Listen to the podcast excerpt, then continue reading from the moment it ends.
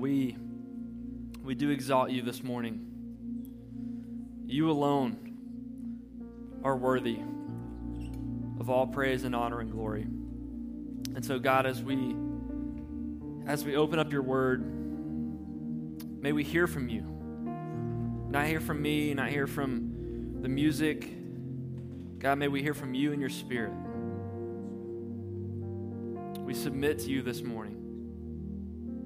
Stand on the foundation of your word.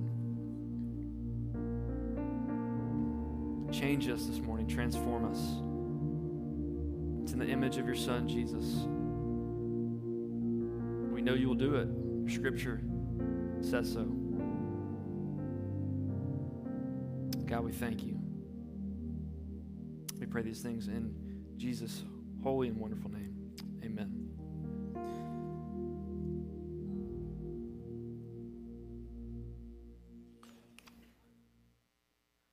Good morning. I want to invite you to open up your Bibles to the book of Jonah. We're going to be in, uh, in Jonah chapter 1, starting in verse 4. If you here last week with us, we, we sort of jumped into the Jonah narrative.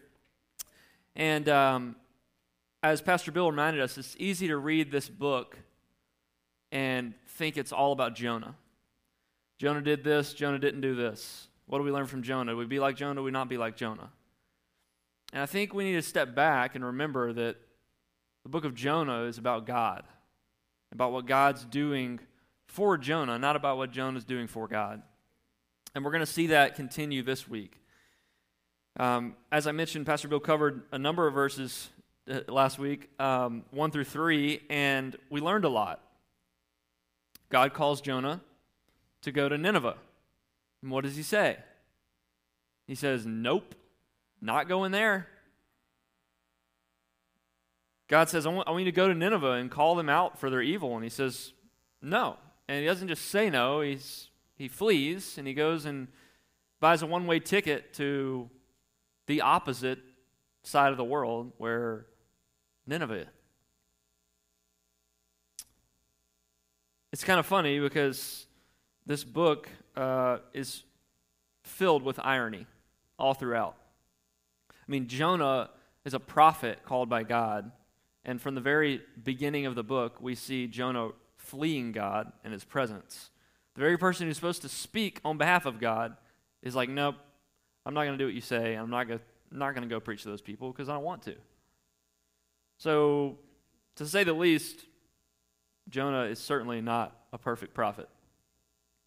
The whole text before us this morning, we're going to be starting in verse 4, as I mentioned, going all the way through chapter 1, is a result of Jonah's turning from God. It's a result of Jonah's disobedience. And so this morning, I want to make three observations, if you will, about Jonah's disobedience, which, as you'll see, hopefully, I believe, speak to us today and how we're called to follow the God of the Bible and what he tells us to do. So, the first, we're going to kind of break up our text this morning into, into three sections. Um, and the first, what I, what I want to do first actually is I want, I want to just read the text. Um, sometimes I, I, I think too much. I'm like, should I read the whole thing? Should I read part of it? But I don't think we can ever make a mistake in reading too much of the Bible. So we're going to read it, the text this morning, and then we're going to jump in. So, Jonah uh, chapter 1, verse 4. But the Lord hurled a great wind upon the sea, and there was a mighty tempest on the sea, so that the ship threatened to break up.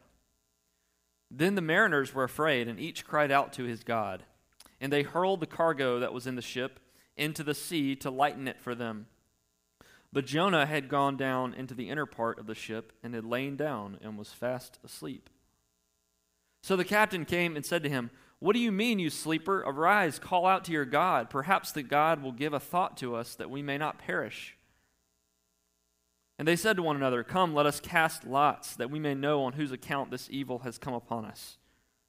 So they cast lots, and the lot fell on Jonah. Then they said to him, Tell us on whose account this evil has come upon us. What is your occupation, and where do you come from? What is your country, and of what people are you?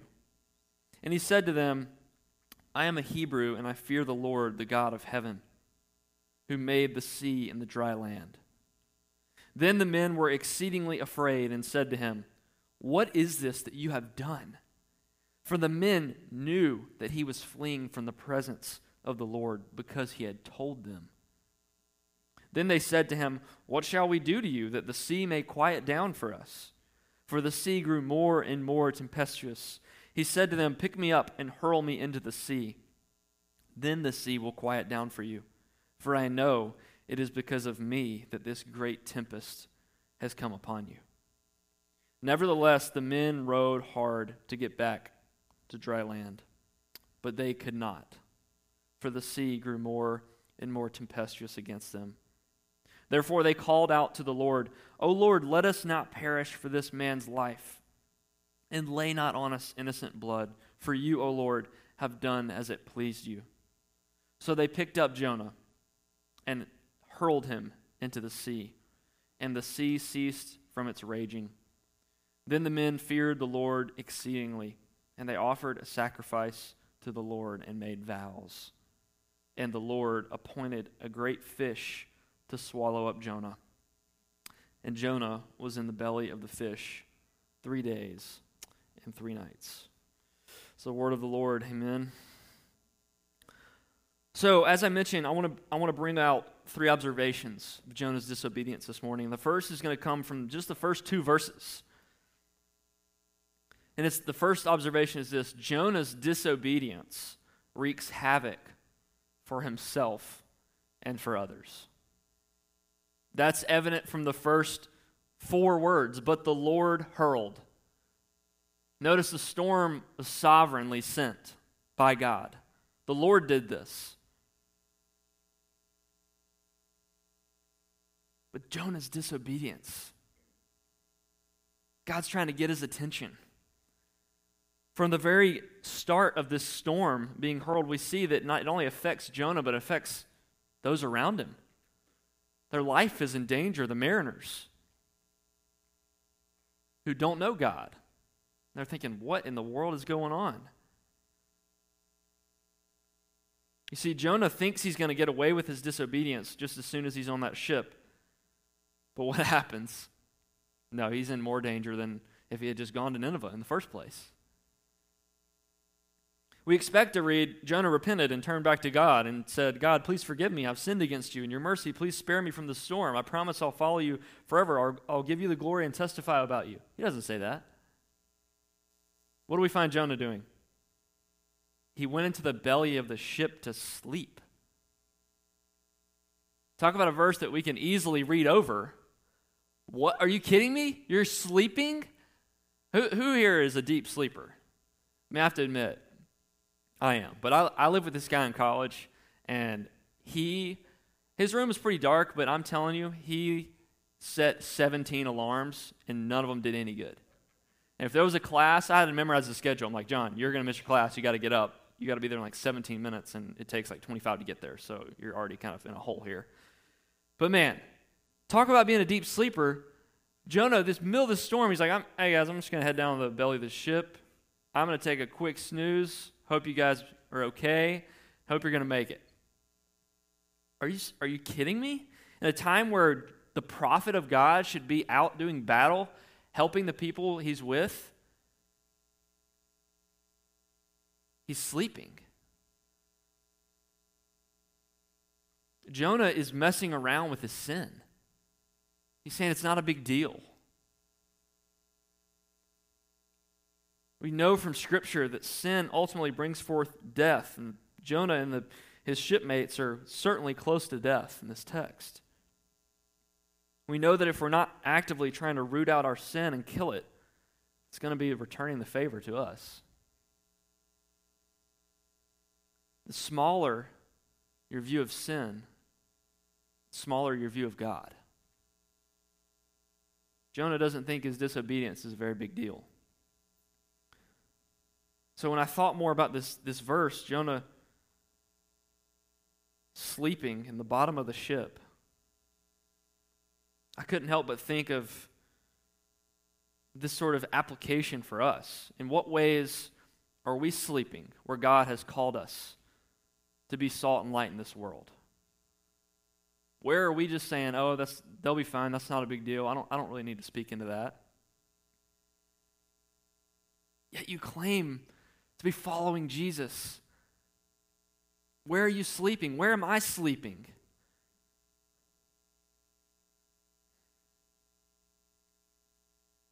The kind of world that we live in. I mean, here we have a picture of a ship that's about to be broken up by this storm. You can almost see death about to happen. It's the same for our world today. Death is all around us. It's all around us, whether it's it's the war of Ukraine. I want to be sensitive. Elementary schools in this country, abortion clinics in the country.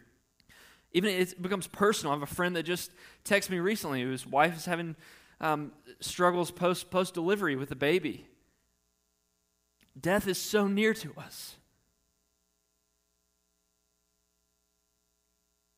So as I read this text, I, I couldn't help but think, where are we sleeping in our walks with Jesus? Where do we need to be woken up? We need less Jonahs going into the belly of the ship, and we need more Davids going out to battle Goliath. But if we're honest, we have to admit so often we're like Jonah. It's easy to do that, it's easy to sleep. Well, for most of us, figuratively, it's easy to sleep. Spiritually, it's easy to sleep. We're prone to go to sleep. We're prone to wander when we should be doing battle in the real world. Now, I just want to press in. I know we're only a few verses in. The next few points are going to be quicker, but I just want to press into this a little bit more and mention a few reasons why I think, as followers of Christ, we can choose to sleep as opposed to fight. Meaning, we choose to disobey as opposed to obey. And these by no means are, are all the reasons. It's not an exhaustive list, but there's just four that came to mind that I think pertain to us, particularly in this text. The first reason we choose to sleep is pretty simple: is distrust. We don't ultimately trust God completely. We don't believe that His ways are higher than, higher than ours. And if your trust is not in God, well, let me tell you something. It's in something else. You may not know, but it's somewhere. There's something that you, your ultimate trust is in. It's either in God and His Word or something else. Where is your trust? The second reason we, we choose to sleep, we choose to disobey, I believe, is, is because of fear. Fear causes us to, to shrink back. And I think fear also causes us not to take risks for the Lord. We don't want to give up this one little word that I think is going to pull at our hearts. We don't like to give up control. Maybe others struggle with that more than you do, but we're humans and we like control and we want to be in control. And when we aren't in control, we fear. We fear things aren't going to go our way. We fear someone else is going to be making all the decisions for me. It causes us to disobey it or flee from God's presence. Third reason, which really could be an umbrella to all this, is, is pride. I know it may sound kind of general, but I think pride is what caused Nineveh to flee from the Lord in the first place. God, you want me to go to these people who are, are evil and don't deserve to know you? Are you kidding me? I'm not going there. That's pride. The root of pride is what? Is comparison. We compare ourselves to other people to make ourselves feel better. That's what Jonah's doing. I'm God's prophet. I, am I'm, I'm cool. I'm doing great. Those are evil people. I'm not going to go there and preach to them. They don't deserve it. Do you have pride in your life? Is pride causing you to disobey the Lord? No, pride certainly doesn't cause you to obey the Lord, that's for sure. Last reason I believe we choose to, to sleep, to disobey instead of fight, is because of bitterness. Again, there's plenty more, but bitterness can cause us just to be callous toward the world and not care about God's creation, not care about relationships, care about other people. Bitterness causes us to look at ourselves and just care about us. Paul certainly has some words for us about bitterness in Ephesians 4. Let all bitterness and anger and wrath put that away. What does he say after that? He says, Be kind tenderhearted, forgiving one another as Christ has forgiven you. What great words of encouragement. So I wanted to name these specific reasons distrust, fear, pride, and bitterness because sometimes I think we can be so general with our sin. The more general we are with our sin, I think we just get this general God who we hope, oh, maybe he'll just show us some favor. If we get specific with our sin, we know how God has treated us and how he will treat us in the future if we confess that sin to him. We can take our pride to him. We can take our distrust to him. We can take our fear to him, our bitterness to him. We can be honest with him. He's a God who wants us to come to him. So we see that Jonah's disobedience, his, his sin, has caused havoc for himself and for others. Secondly, we, uh, second observation, we see Jonah's disobedience causes the pagan sailors to come to him and demand answers. What do I mean? Look with me at verse, uh, verse 6. So the captain came and said to him, What do you mean, you sleeper? Arise, call out to your God. Perhaps the God will give a thought to us that we may not perish. And they said to one another, Come, let us cast lots. So they go and cast lots, and the lot falls on Jonah, right? In verse 8, they, they look at Jonah, Tell us on whose account this evil has come upon us. And they ask him all these questions What is your occupation? Where do you come from? What's your country? What people are you? The sailors approach Jonah, the captain specifically, and they tell him, Hey, do something about this. You're this stranger here on this boat. This didn't only happen to us. Why is this storm upon us? And then they do this, this sort of pagan ritual, casting lots, kind of like modern day drawing straws. And Jonah's, Jonah's, I'm sure, like, oh boy, I'm going to get the short one. Pulls it out. Yep, short straw goes to Jonah. He knows it's fallen on him.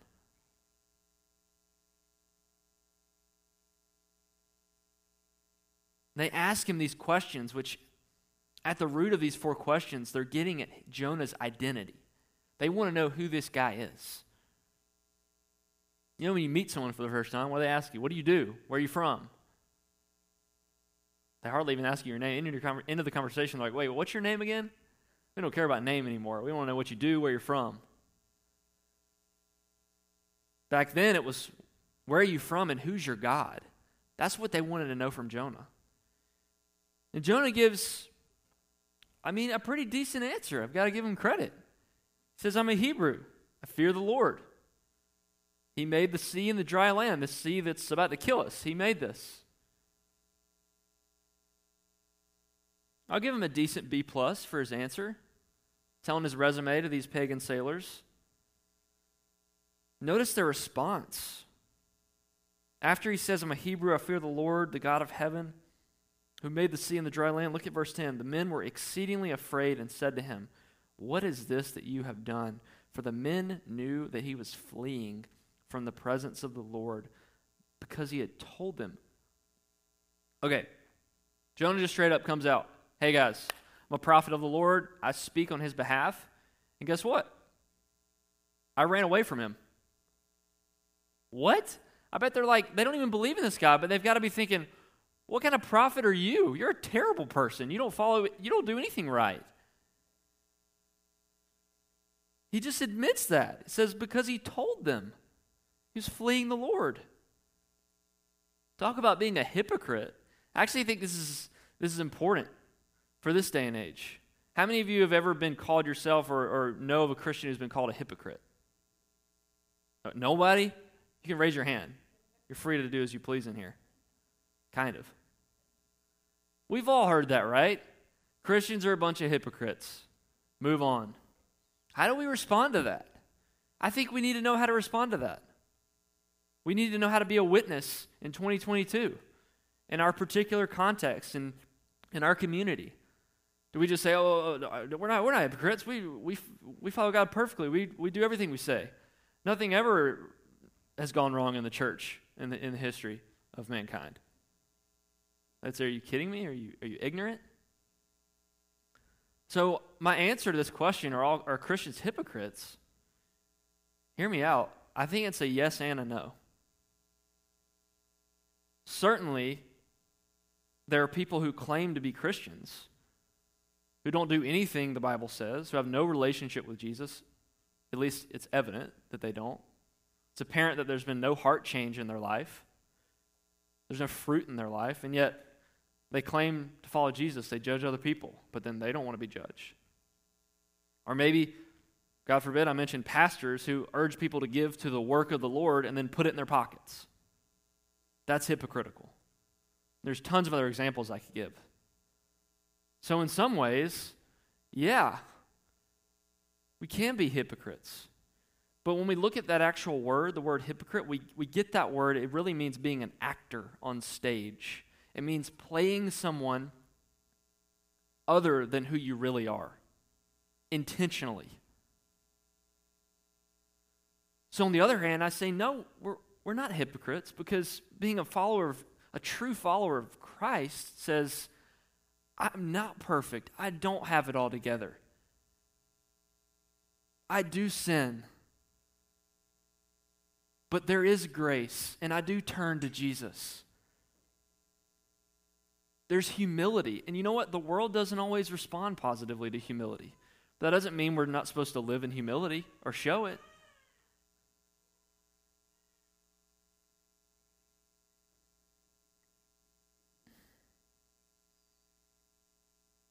Certainly, it can look like we're hypocrites, but the heart of being a follower of Christ is admitting our, that we're wrong, that we're more than just wrong, that we're, that we're sinners.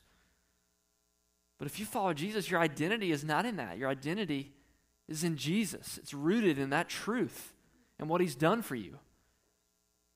And no one can tell you otherwise. You see, our disobedience causes the world to come to us and demand answers. Just like Jonah's disobedience causes the pagan sailors to come to him. When we disobey, the world comes to us and says, Wait, wait, wait. Your actions aren't matching up with what you say. And in a way, we are held accountable.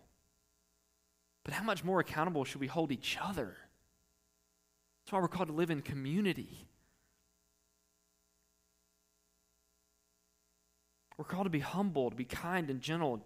Colossians says to speak words that are gracious and seasoned with salt.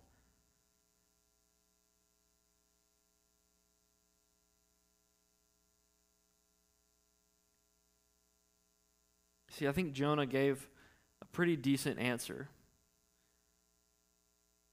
Testify about God. I think it was a little wimpy, in my opinion. I, I haven't had a conversation with Jonah, so I don't really know what his heart was behind it. But God still chose to work in him. And that's what we see with our third observation is that Jonah's disobedience does not prohibit God from accomplishing his will.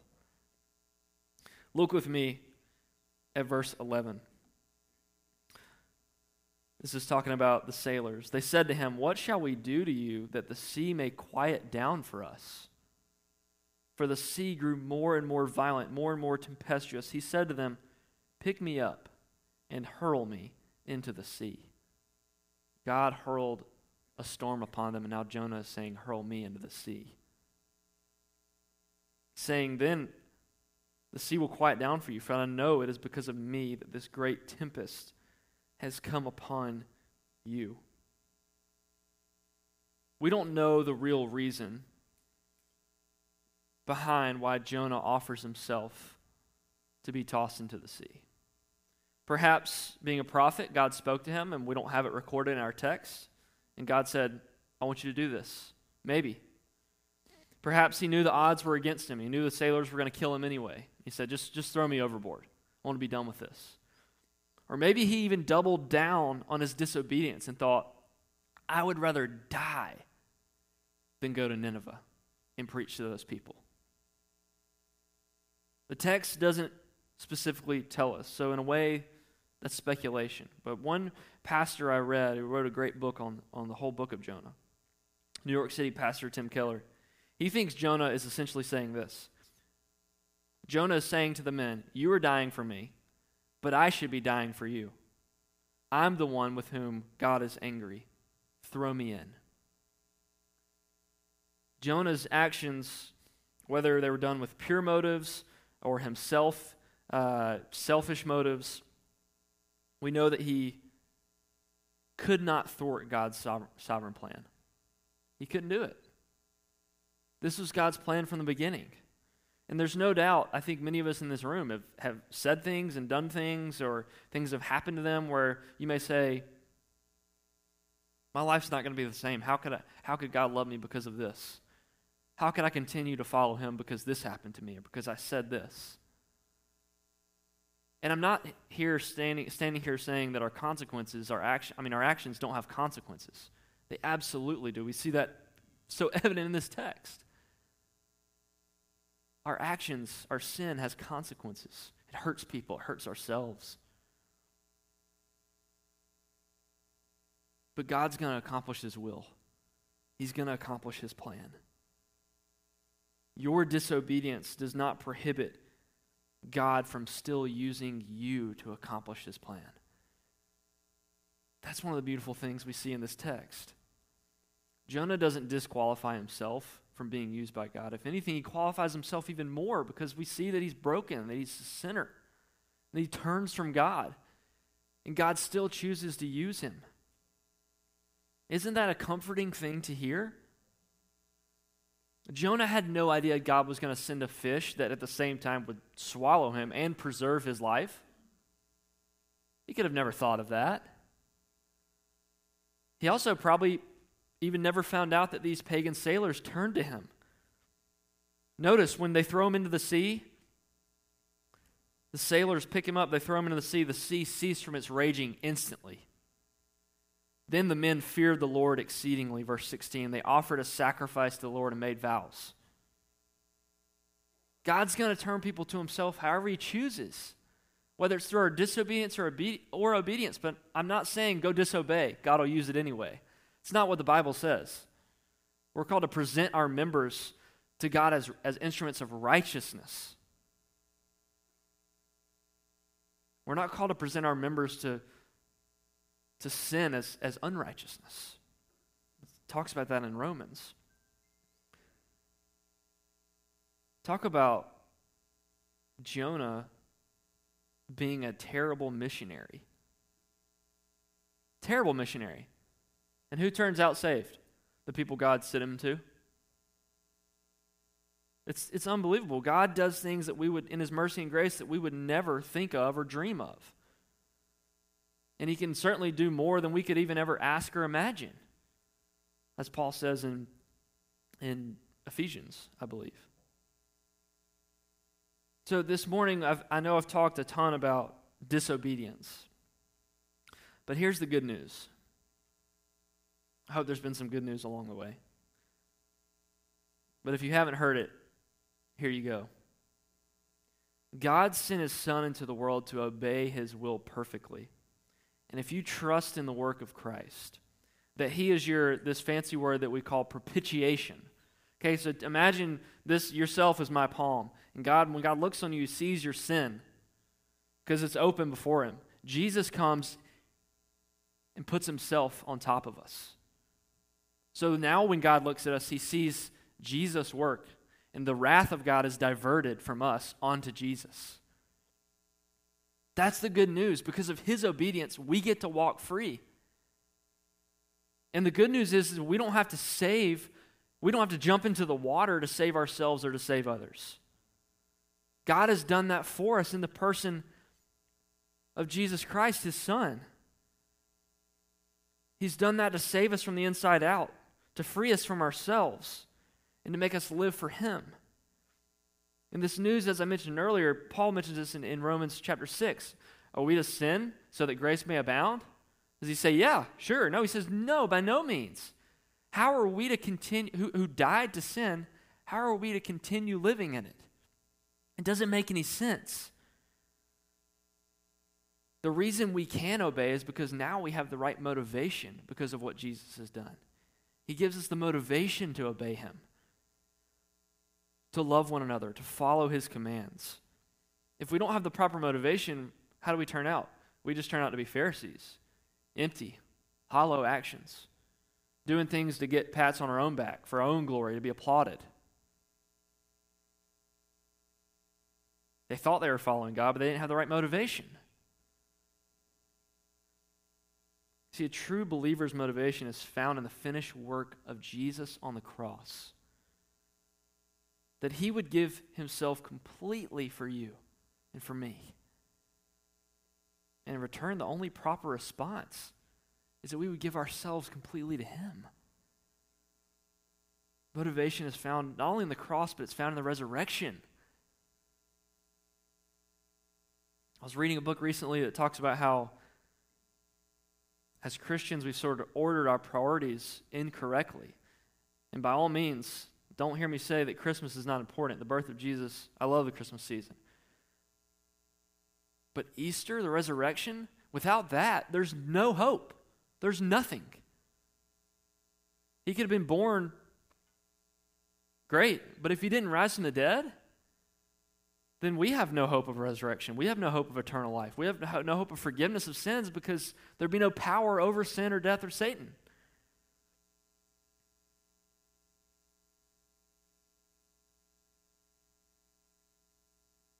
So as we wrap up, I want to I want to invite the the worship team up. I want us to reflect on some of this. I read a quote from an author that that said this Jonah's conviction was that if he fully surrendered to God, God would not be committed to his good and his joy. I think sometimes we can believe that. If we fully submit and surrender to God, is he, does he really, is he really going to do what's best for me? Does he really know? If we're honest, we're, we admit that sometimes we can think that way. We think that if we have to surrender to something else outside of ourselves, then there won't be any way for us to experience freedom and hope. But it's just the opposite. When we learn that God has come and bore the full weight of our sin upon himself and offered himself as the perfect sacrifice for our sins, for your sin, for my sin. He took on pain, he took on separation from God. We can know that this God is the only God that we can trust.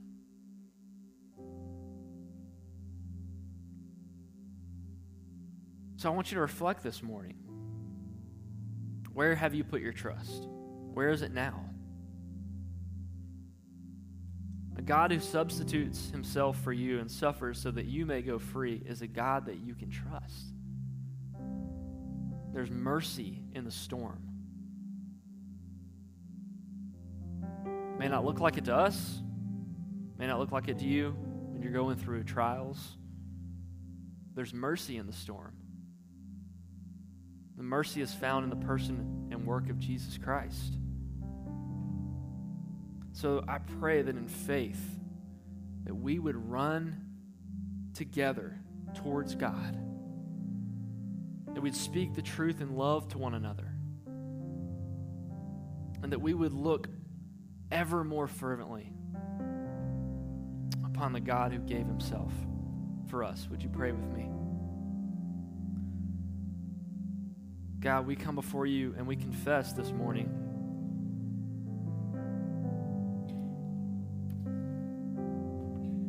that we're sinners, that we need you. We need grace, we need mercy. And we can't give that to ourselves. We find that in you. God, help us to turn to you. Help us not to flee from your presence. Because ultimately, we know that we can't flee from your presence. There's nowhere we can go that you don't see us that your hand is not upon us, whether we feel it or not. The truth of your word remains. Help us to abide in you, God. To abide in your word. to run to you, to trust you in the storm. Jesus' name I pray. Amen.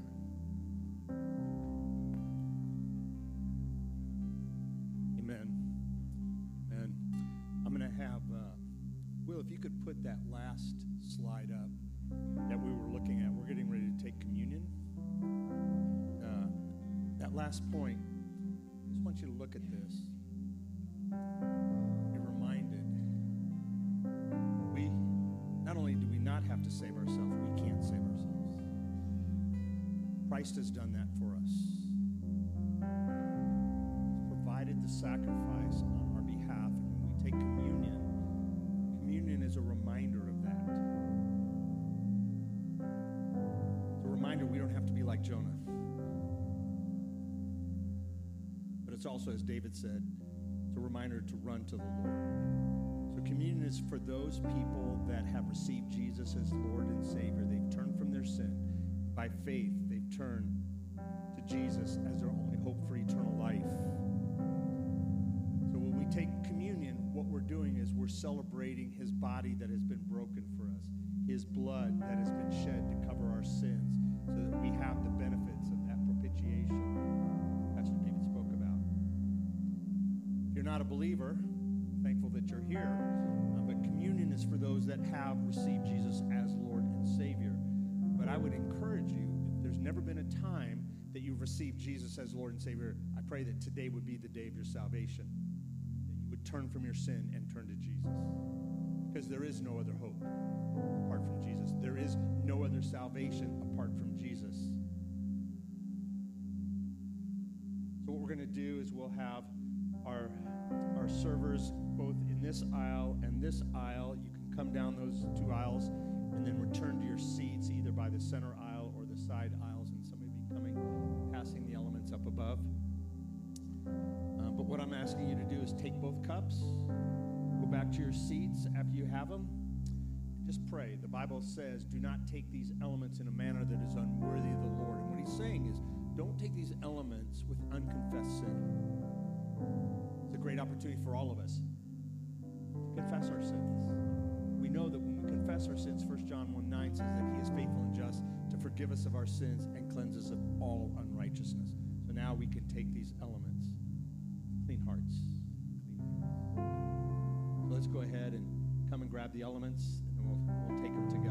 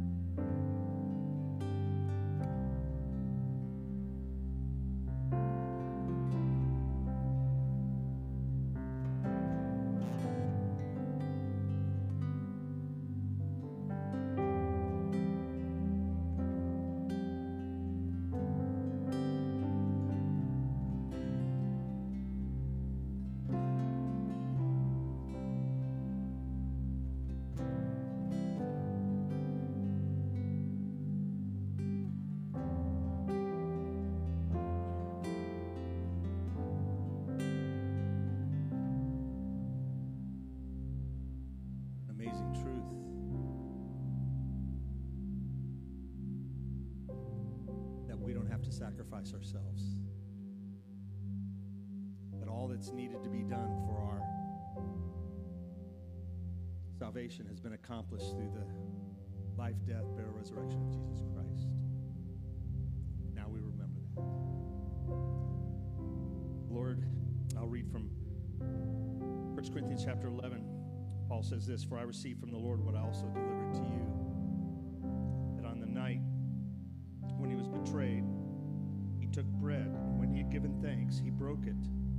Said, This is my body, which is for you. Do this in remembrance of me.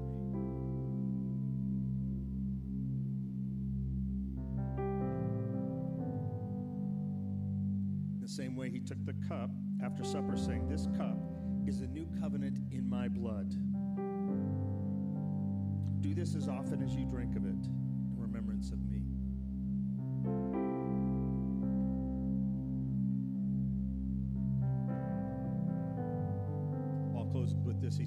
often as you eat this bread and drink this cup, you proclaim the Lord's death until he comes. And Father, we thank you for the fact that our hope is built